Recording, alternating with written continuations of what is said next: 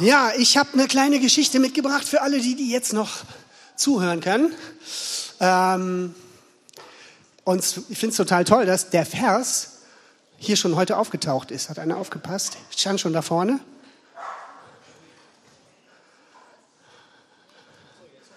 Stand gerade bei der Präsentation zwischendurch mal da vorne.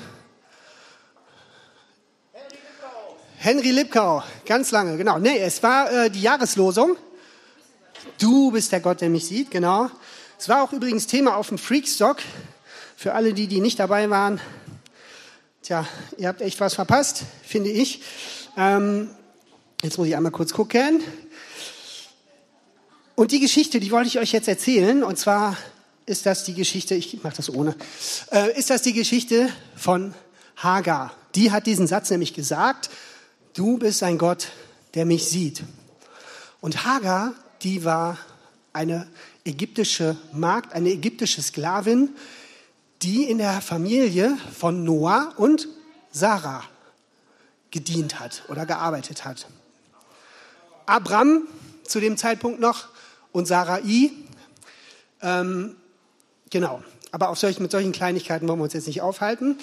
Ähm, die Geschichte von der ist ganz schön speziell.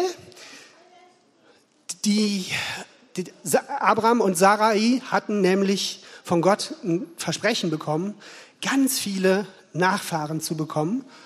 Und zwar so viele, wie es Sterne am Himmel gibt.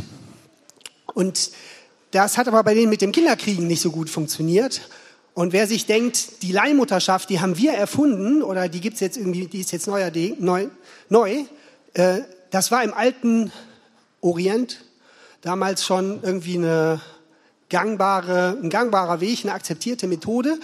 Und dann hat die Sarah ihr Mann gesagt, so, mal, ich kriege keine Kinder mehr, das klappt nicht. Äh, da müssen wir vielleicht, müssen wir da uns irgendwie anders helfen und du nimmst mal meine Magd äh, und probierst das mal mit der. Und dann hat das äh, mit Hagar tatsächlich funktioniert.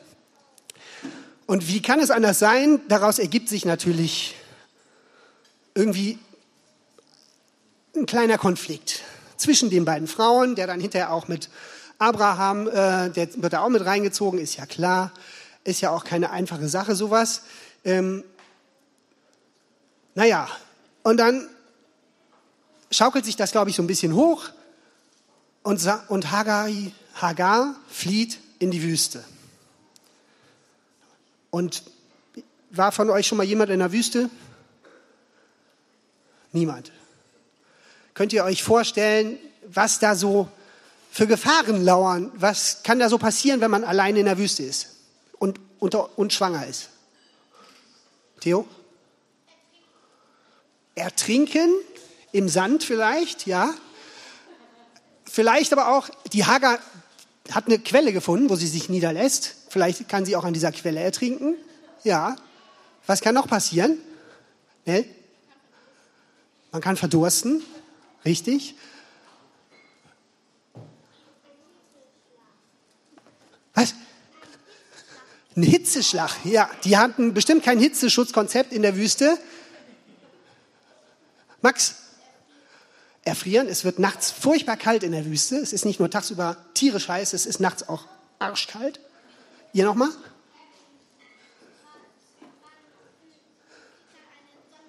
Ja, mindestens ja, also die Gefahr von Sonnenbrand besteht. Ich weiß nicht, ob die damals schon so gute Sonnencreme hatten wie wir. Die haben sich relativ gut geschützt gegen die Sonne mit den Klamotten. Vielleicht gab es da auch noch wilde Tiere. Schlangen, Skorpione, ich weiß nicht genau. Was? Kamele, die können auch gefährlich sein. Okay, eine Sache noch. Löwen, vielleicht auch. Eine letzte Sache noch, Theo. Was? Ein Lama? Okay. Könnte dich anspucken. Also all diese Sachen hätten, hätten der Hagar da in der Wüste passieren können. Und sie, ist, sie selber hätte dort sterben können und das Kind in ihr, was noch nicht geboren war, hätte auch sterben können. Sie hätte verdursten können und dann hat sie eine Quelle gefunden. Und an dieser Quelle, an diesem Brunnen, hat sie sich ein bisschen aufge, äh, hat sie sich erfrischt, hat sie ein bisschen was zu Wasser rausgeholt, hat sich vielleicht ein bisschen sauber gemacht, ein bisschen getrunken, Ähm, so genau weiß ich das alles nicht.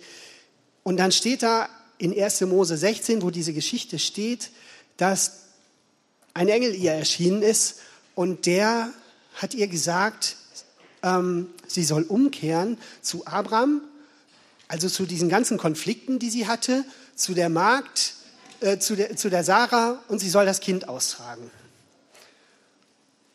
Und ich finde das total erstaunlich, dass diese Situation da so passiert ist, dass Gott so in ihr Leben gesprochen hat, dass sie zurückgegangen ist, dass sie sich ihren Konflikten gestellt hat, dass sie dieses Kind ausgetragen hat. Und den Moment, den stelle ich mir auch mal sehr gerne vor, irgendwie, wo Gott so fundamental in das Leben von, von Menschen spricht, dass sich ähm, auf einmal solche, dass sie so einen Mut bekommt und da, da zurückgeht und das alles in Angriff nimmt und diese Konflikte austrägt.